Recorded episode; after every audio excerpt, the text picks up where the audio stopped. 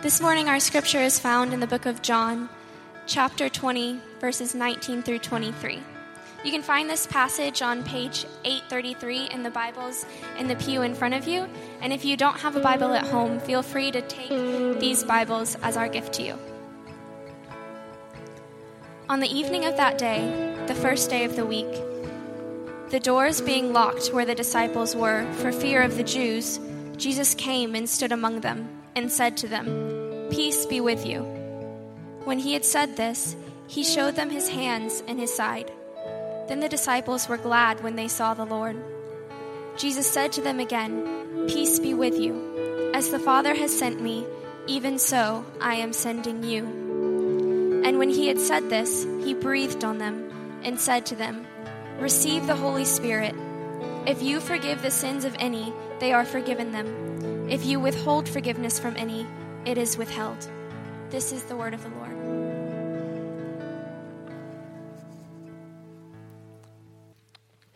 Well, good morning. It is a great day to be together this morning, and we're glad that you're here with us at Southside. My name is Gary Weber. I'm the senior pastor here, and uh, I hope as you came in, you picked up one of these. We talked about it a little bit earlier, but there's a place if you are a note taker, you can follow along on the back. Also, we have uh, been in a series. This is our third week in a series that we are calling Alive. And I'll talk about that in just a few moments. But if you're a first time guest with us uh, and you want to catch up, you need to know that our website, SSBC org or through the app that we have, SSBC Jax. Uh, we keep an archive of all of our live streams there as well as a podcast. So if you're ever interested in going back and picking up on any or sharing any, anything that we're talking about or that's going on at Southside, you can do that through the website or through the app. So, our series began on Easter Sunday, and uh, the series is really about the resurrection, as you would imagine. Obviously, Christians gather on Easter to celebrate the resurrection. The entire Christian faith is centered and hinges on a historic event. And that is the idea that there was, uh, there was a, a, man who was born who was the Son of God. He lived a sinless life. Uh, that he died a death on the cross, a horrible death on the cross, that was to pay for the sins of all the world, for all of us in this room and everybody who's ever lived and everybody anywhere on the planet. And that three days later, God raised him from the dead. And that single event in history is, is what defines the entire Christian faith. But as Christians, we don't believe that the resurrection is only confined to history. It's not just something that happened in history, it's something that continues to shape history and shape the present and shape the future. And so, as Christians, we believe the fact that God sent Jesus and the fact that Jesus rose from the dead has as much impact on our lives today as it did 2,000 years ago when it very first happened. So, if you're here and maybe you're not a Christian or you don't understand the Christian faith, um, I'm glad that you're here because one of the things we want to talk about over the next few weeks as we look at all these resurrection appearances is what difference does the resurrection make today? What difference does it make in our lives today? So, so we're going to kind of pick up where we left off over these last few weeks. But today, I want us to, in particular, talk about three things that, that we're going to look at. And it's three things that we all kind of experience times in our life where we lose faith uh, many of you, if you've lived any length of time, you've had that. You've lost faith in a person. You've lost faith in a system, in a company. Maybe you've lost faith in a, in a, in a way of life. You, you lose faith. We, we have disappointments that we encounter and we'll lose faith. So, what do we do when we lose faith? How does the resurrection impact a loss of faith? Also, there's, there's another part of our life that just has to do with what motivates us, what, what gives us energy, what gives us drive and passion. And sometimes we'll go through life and we maybe lose our drive or we lose our passion. How does the resurrection eh, speak to what motivates us, what drives us? And, and finally, what is our purpose? Like, what is God's purpose for us in life, and how does the resurrection speak to us about our purpose in life? So, we're going to look at these three today through a particular encounter that the resurrected Jesus had uh, with his disciples. Now, to, to kind of bring you up to speed, we started at the beginning of John chapter 20, and we're continuing through that chapter. So, if you have a Bible, go ahead and open to the passage Emma read earlier, uh, John chapter 20. But to, to kind of set it up, so Jesus has been laid in a borrowed tomb. Uh, Mary shows up at the tomb and finds that the tomb is empty on Easter Sunday morning. What we know as Easter Sunday morning, it was the first day of the week for, for the Jews, and the tomb is empty. So she runs back and she gets Peter and she gets John. And they come and they confront this empty tomb that's there. And then Peter and John uh, leave and go back to the other disciples. And while Mary is still there, crying, weeping over this empty tomb, she encounters Jesus. Jesus shows up and appears to her. And we looked at that passage last week.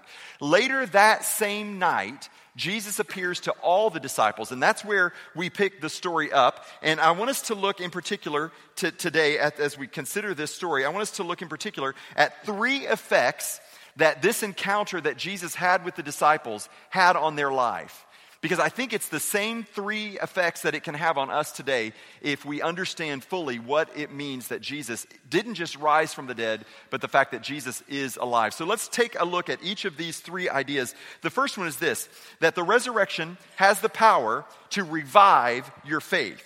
It has the power to revive your faith. Look what happened in verse 19. On the evening of that day, so Mary encountered Jesus that morning. On the evening of that day, the first day of the week, the doors being locked where the disciples were for fear of the Jews. We don't think much about locked doors today. My guess is for most of us in the room, when you left your house to come to church today, you locked your doors. And when you got out of your car and you came into the building, you locked your car. We're used to locking things when we leave buildings or when we go into places and we're going to bed for the night, we lock our doors. Some of you, how many of you grew up in a house and you never locked the doors? Some of us, yeah, there's a lot. Okay, so you remember, but it's not like that anymore. I mean, we just take it for granted. We lock our doors. But think about this. If just within some of our own lifetimes we remember a day in our society where doors weren't locked, now, go back 2,000 years, locked doors were not very common. So the fact that the doors were locked indicates just how incredibly afraid the disciples were. After all, their leader had been arrested and crucified, and for all they knew, the religious leaders and the Romans were coming for them next. So they're in the upper room, they're terrified, and they're behind locked doors. But something else important has happened. Remember, it's the evening of the first day. When Mary encountered Jesus, Jesus told Mary, Go back and tell my disciples what you've seen. So Mary has already gone back to the disciples and told them that she saw Jesus alive. She didn't just see the empty tomb, she actually saw the resurrected Jesus. Now, does it seem like, based on this verse that we just read, that the disciples believed Mary? No, they didn't believe her. They, they, thought it was too good to be true. They thought she must be crazy. I don't know what they thought, but clearly they did not believe Mary because they're still hiding inside the room with locked doors. They're still, they're still waiting for something to happen. They're still afraid of, of the Jews. I, I think for, for many of us, when we have an encounter in life uh, where we experience a disappointment, something doesn't go our way. We have a, a failed relationship. We, we have a bad experience at work and we, maybe we lose our job. Maybe it was all our fault. Maybe it wasn't our fault. A lot of times we will retreat inside and we'll lock the door of our heart because we just don't want to get hurt anymore. And so something inside of us begins to change as we face disappointment. Something inside of us begins to, begins to batten down the hatches and we begin to pull away from other people. It's exactly what the disciples were doing here. They thought they were on the winning campaign. They thought their guy was going all the way to the White House. And instead, they, they arrested him, they tried him, and they crucified him. All their hopes have been completely dashed. They are now, their careers have been lost. They have sacrificed everything they have, and now they are hiding in an upper room behind locked doors. Many of you who are here today have had that experience and maybe even are having that experience now. And if you were being honest, you would say you are living behind a locked door in your heart. That, that you do not want to risk being disappointed, being hurt again. And so you're living behind a locked door. But the resurrection the resurrection gives us, the, gives us the power to revive our faith. It has the power to revive and renew our faith. Look what happened in verse 19. Jesus came and stood among them. Do you remember that locked door? It wasn't a problem for Jesus, that he can penetrate locked doors. So, so Jesus came and stood among them, and he said to them, Peace be with you. When he had said this, he showed them his hands and his side. Now, now I just want you to catch what's happening in this passage because it's really interesting to me. Jesus comes in and he says, Peace be with you. But he shows them evidence of the extreme violence that he just suffered. Do you ever think about that? He's saying one thing and he's showing them something very different. Because the wounds that Jesus bears, the scars that Jesus bears, are credentials that he has the right to speak to hurting and broken people. If you are hurting and you are disappointed and you have endured hardship and pain and suffering, Jesus wants you to know, I have too. That, that we don't, as Christians, we don't worship a God who's not familiar with pain and suffering. We worship a God who is willing to himself suffer and to enter into suffering with us. And so Jesus speaks peace to them and he shows them the wounds. Now, notice what the disciples saw in the order they saw it. First of all, Jesus passes through a locked door. That's pretty impressive. I mean, if, we're, if you're in a locked room and, and somebody passes through a locked door, it's going to get your attention, okay? That's going to be, that's going to really be something. Jesus passed through a locked door. He speaks to them. They hear the voice of the, of the Messiah that they had followed for three years. But it wasn't those things that really got their attention. Look what it says. But it was only when they saw his scars, look at the rest of verse 20. Then, when they saw the scars, then the disciples were glad when they saw the Lord. I think this is really important for us to understand because for some of you who are trying to figure out how you can revive and renew your faith, you're, you're going through everything you can and you're thinking, you know what, I don't know what's wrong. I know, I know I've locked myself behind a, a, a, closed door in my heart. I know that my faith is struggling. I know that I'm suffering here, and I don't know why it's not working. I'm coming to church, I'm reading my Bible, I'm praying, because I think it's important for us to understand from this passage of Scripture that hearing the message of the gospel is essential for reviving our faith. That is essential. If you're struggling with your faith, it's important that you hear the Word of God, that you're reading the Bible. It's important that you're praying. It's important that you gather here to worship, to hear God's Word. That is an important part of, of reviving your faith, but it's not the only thing that's essential for reviving your faith. Because something else happened to the disciples in this passage that revived their faith. They had an encounter with the scars of Jesus Christ.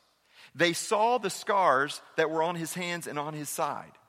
I believe that if we want our faith to be revived and to be renewed and to be re- restored, we also have to understand the suffering that Jesus endured and Jesus' power to overcome suffering. And here's how we do that we do that by entering into the suffering with other people, that we live in community with other believers. We have a statement that we use here at Southside that says, Circles are better than rows. Here's what we mean when you come into the sanctuary, you sit in rows. And that's good and that's important. But we believe circles are better than rows because it's in a circle as you sit in a small group with other believers and you go through life together. As you see the scars of their life, of, the, of, their struggles, as you walk with other people through the hardships and you see evidence of God's grace in their life, as you see evidence of God's mercy in their life, as you hear testimony of how through faith God helped them to overcome the challenges, something inside of you begins to be revived and renewed. If you want your faith restored and renewed, hearing God's voice is critical. Spending time with Jesus is critical. But spending time with other people who bear the scars that Jesus has healed is also important. So important that we're going to talk all about that next week. So I hope you'll come back and be a part of our service next Sunday. But when you are living in community with other believers, isn't it true for you that so many times your faith has been inspired, your faith has been restored, has been rekindled when you have heard of the amazing work that God has done in the life of somebody else? I, I know for me, I, I spend a lot of time in God's Word. You, you, guys pay me to do that. I've got a great job. I, I study the Bible. I read, you know, I read commentaries so some of you won't have to. I mean, I, I love it. But, but listen, listen.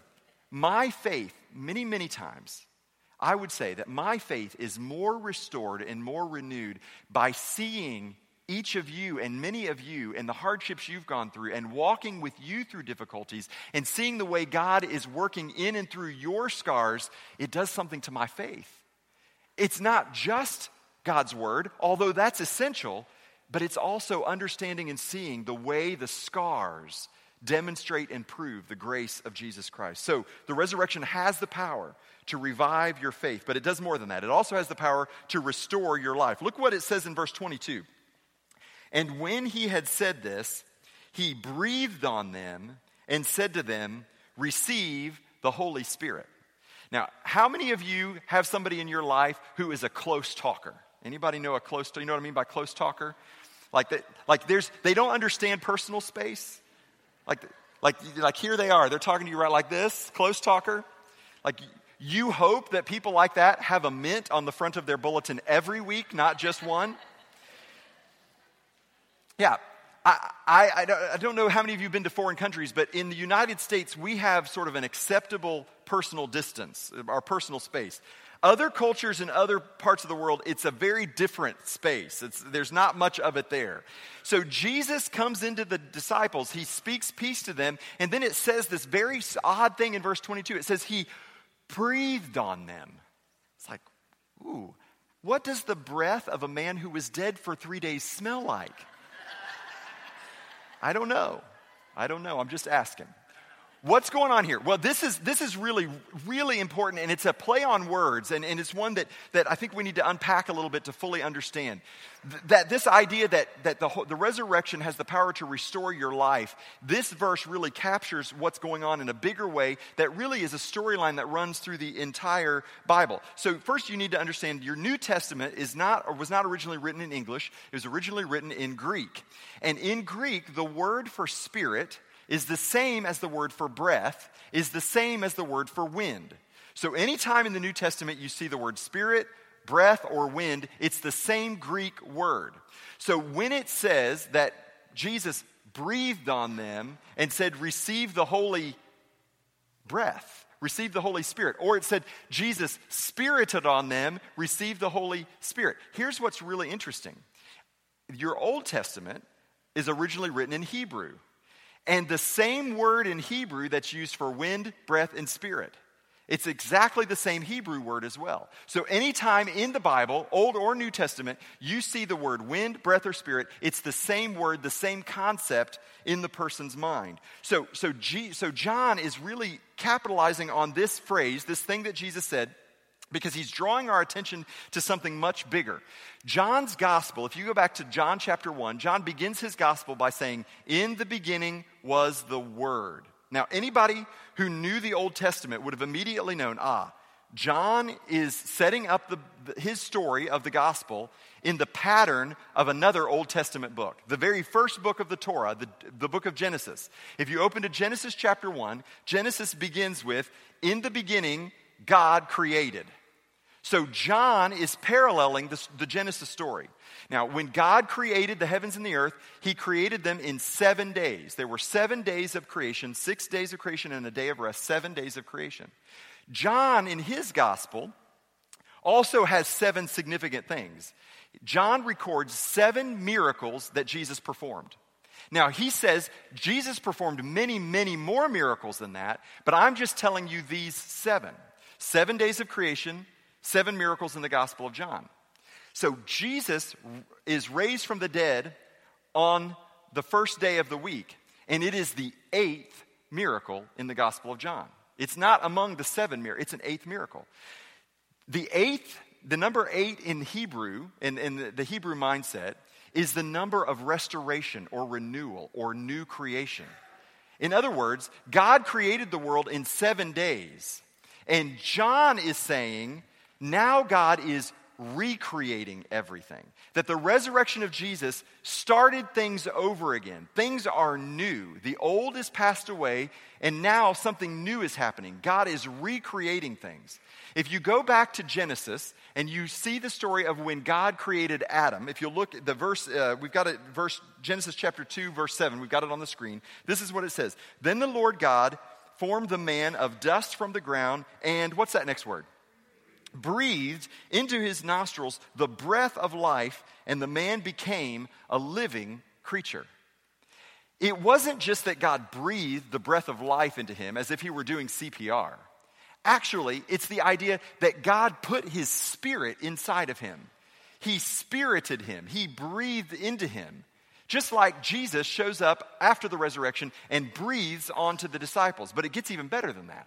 Because we all know the story. What happened? God breathed in life into Adam. And then he told Adam and Eve, he said, Listen, you can eat from any tree in the garden, just don't eat from the tree of the knowledge of good and evil. And if you eat from it, you will surely die. Well, they ate from the tree, but they didn't die. At least we don't think they died. Their biology kept going, but suddenly there is a separation between man and God. There's something that puts a distance between them. And, suddenly all kinds of bad things begin to happen, and sin enters into the picture, and man is no longer living in communion daily with God. Enter a few thousand years later a prophet by the name of Ezekiel. And God gives Ezekiel an image that he's going to use to preach to the nation of Israel. They've wandered away from God. They're so far away from God. They're, they're living, but they're not alive. And God speaks to Ezekiel, gives us this image as if he's standing on a mountain overlooking a valley full of dry, dead bones, just nothing but corpses. And listen to what it says Ezekiel chapter 37, verse 5 through 7. Thus says the Lord God to these bones Behold, I will cause breath to enter you, and you shall live. And I will lay sinew upon you, and will cause flesh to come upon you, and cover you with skin, and put breath in you, and you shall live, and you shall know that I am the Lord. That God was promising, I will revive these dead bones. I will bring life back to these dead bones. And then the resurrected Jesus on the eighth day, the first day of the new creation, shows up in that upper room, walks through a locked door, says, Peace be with you. Look at the scars in my hand. And he breathes on them. In the book of Acts, chapter 2, you see the picture of the disciples all together in the upper room, and, and the wind or the breath of God blows through that upper room, and the church is born. Something new is starting. John in chapter in his gospel chapter 6 verse 63 says the spirit gives life. The same spirit that was separated from man when he sinned. The same spirit that God promised through Ezekiel, I'm going to breathe life back into you. The same spirit that Jesus breathed on the disciples in those early days. He says, that's what gives life. The flesh counts for nothing. And so the resurrection has the power to restore life to what is dead. And you might be sitting here thinking, well, wait, wait a minute, Gary, that's, that's really interesting. That's pretty cool history lesson. But I'm, I'm alive. I'm checking my pulse. You know, I'm, I'm here and I'm alive. Are you really? Some of you know, some of you are here and you've had experiences in your life where you know good and well. You've experienced this. You've gone through something and your body is functioning. You are taking oxygen in. Your circulatory system is working, but something inside of you is dead. It's not living. It's surviving and it's biology, but it's not life. And Jesus says, Behold, I have come to give you life and to give it to you abundantly, to give it to you completely. I've come to restore life in you. And Jesus reaches into the disciples and he breathes on them. The poet E.E. E. Cummings said this Un, Being undead is not being alive. The founding father, Ben Franklin, once quipped Most men die at 25 and aren't buried until they're 75.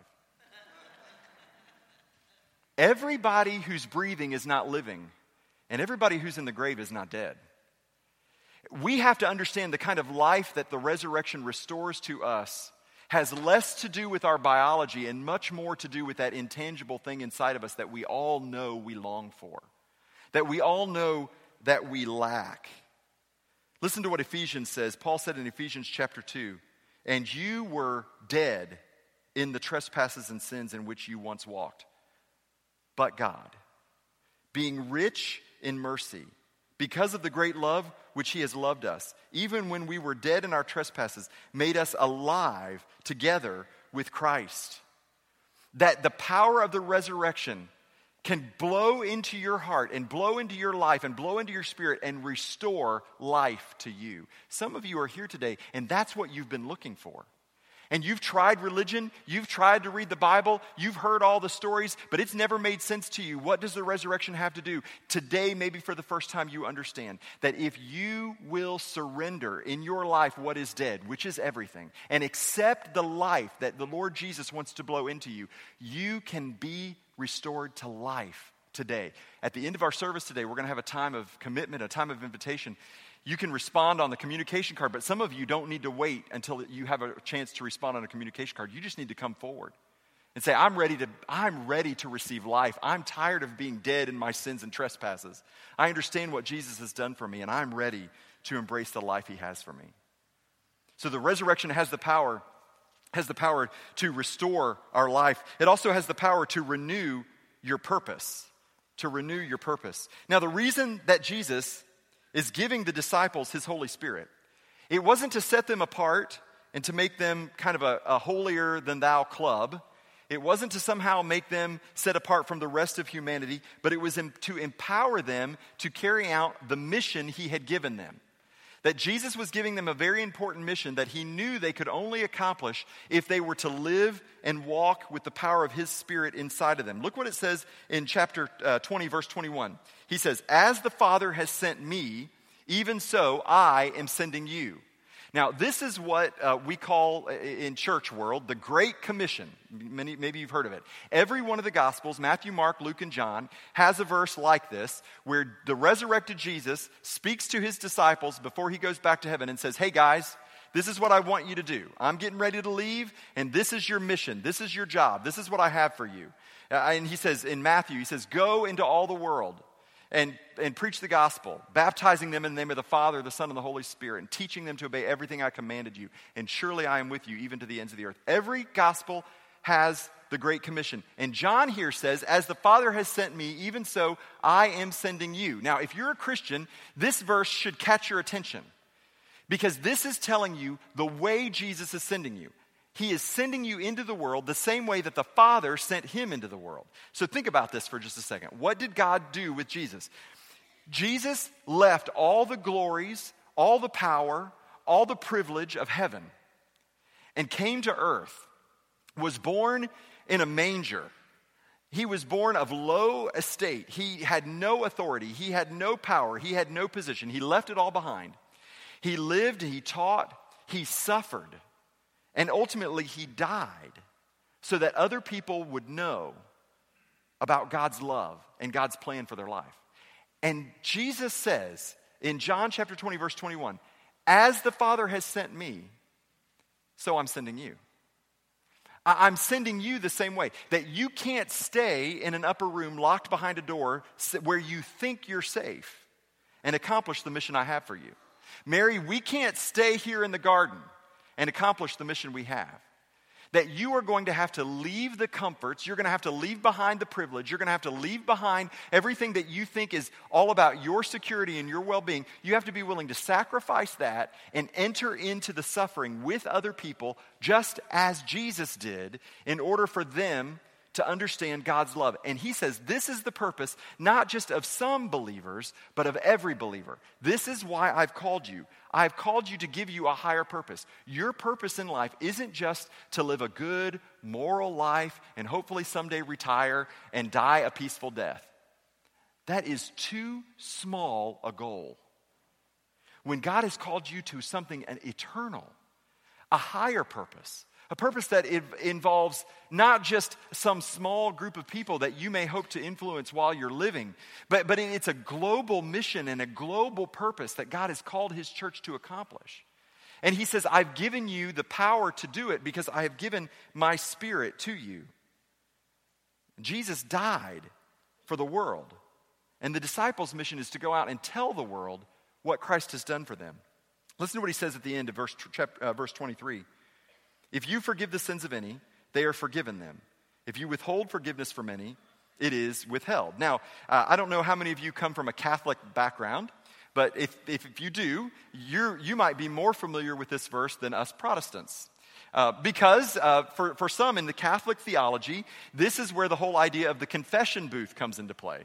And by the way, as a Baptist pastor, I'm really glad that I don't have to listen to confession. But, but in, in, in some denominational theology, they teach the idea that the priest, the priesthood, is given the power to absolve people of their sins. That you go to the priest, you confess your sins, the priest will give you uh, some sort of penance that you have to do, and then it's that's the way that you can be forgiven. And you hope that the priest is having a good day when you confess your sins so that you can be forgiven. Now, that's an oversimplification, but that's basically the idea that the church and the church leadership retains the authority to forgive uh, sins or not. Here, here's, here's where the Protestants differ from that, where we differ from that idea. We believe in something called the priesthood of every believer. What that means is that when Jesus breathed on the disciples, he wasn't just offering the Holy Spirit to an elite few people, he was offering the Holy Spirit to anyone and everyone who would receive him as Savior. Revelation chapter 3, verse 20 says, Behold, I stand at the door and knock. If anyone will open the door, I will come in and I will, I will have dinner with him and he with me. The idea that any of us can have communion with God, that we don't need a priest, we don't need a religious hierarchy in order to have a relationship with God. Now, please don't think that means you don't need me around here, because I'd like to keep my job. Um, but, here, but, but here's the truth here's the truth you don't. You really don't. That your communion with God has nothing to do with me my goal is to help you, to equip you, to facilitate your relationship with God, a deeper relationship with God. But I am not the way you connect with the Father. Jesus is the way we connect with the Father. And so, what we believe is that every person has the ability to connect with God because of what Jesus Christ ha- has done for them. So, this purpose that God has given us through Jesus, that Jesus said, This is your purpose. As I have sent, was sent by my Father, so I'm sending you.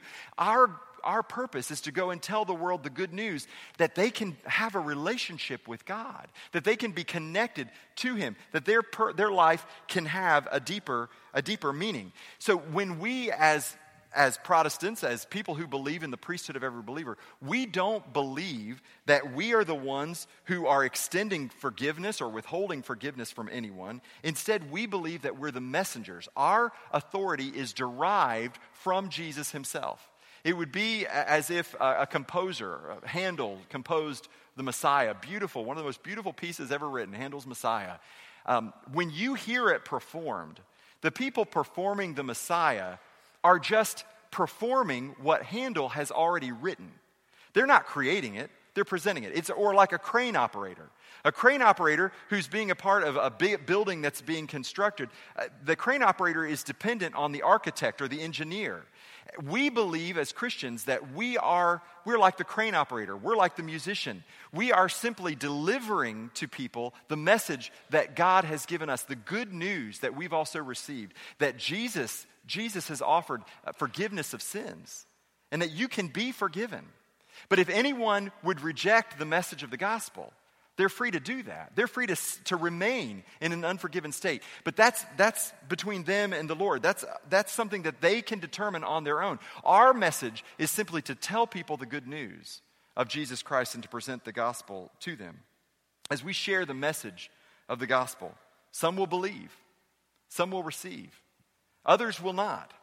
And Jesus says, You're not responsible for the decision they make but you are responsible to engage with me in this mission that we have in the world to tell the world the truth. And the resurrection, the resurrection renews our purpose. It gives us a reason to live. It animates us. It gives us life and it fills our lungs with breath and it motivates us and it restores our faith. So just as God created the world in 7 days, John says Jesus showed up on the eighth day, and we can be recreated. Everything that's old can be passed, can be washed away. You don't have to be defined by your history and your past. Jesus says you can start over. And just as God breathed into Adam and gave him life, Jesus stands ready to breathe into you today, to restore life to you, to bring back to life what sin has killed. And just as Adam failed to be obedient to God's call on his life. We as the church stand with an opportunity to join Jesus in his mission, to live in obedience to the purpose that he's given us. What difference does the resurrection make? It makes all the difference. It, it can restore faith that is locked behind a closed door. It can renew life that you think has been snuffed out.